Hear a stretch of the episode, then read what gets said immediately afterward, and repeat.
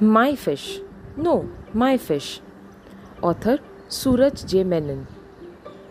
Kichu woke up early one morning. It's time to catch some fish, he said, yawning.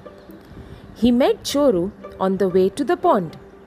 They were best friends who played all day long. Munia saw them marching with their fishing rods. We are going to the pond to catch fish. Come along, Munia, if you wish. Little Munia thought for some time. Please don't do that, she said. Without water, the fish will die. They did not listen to what Munia had to say. They headed to the pond straight away. Kichu and Choru sat waiting by the pond. Two fish swam across, one thin and another round. Then came the third fish, the biggest one they had seen.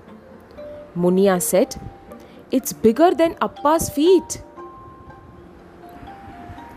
Kichu and Choru held on tight to their rods.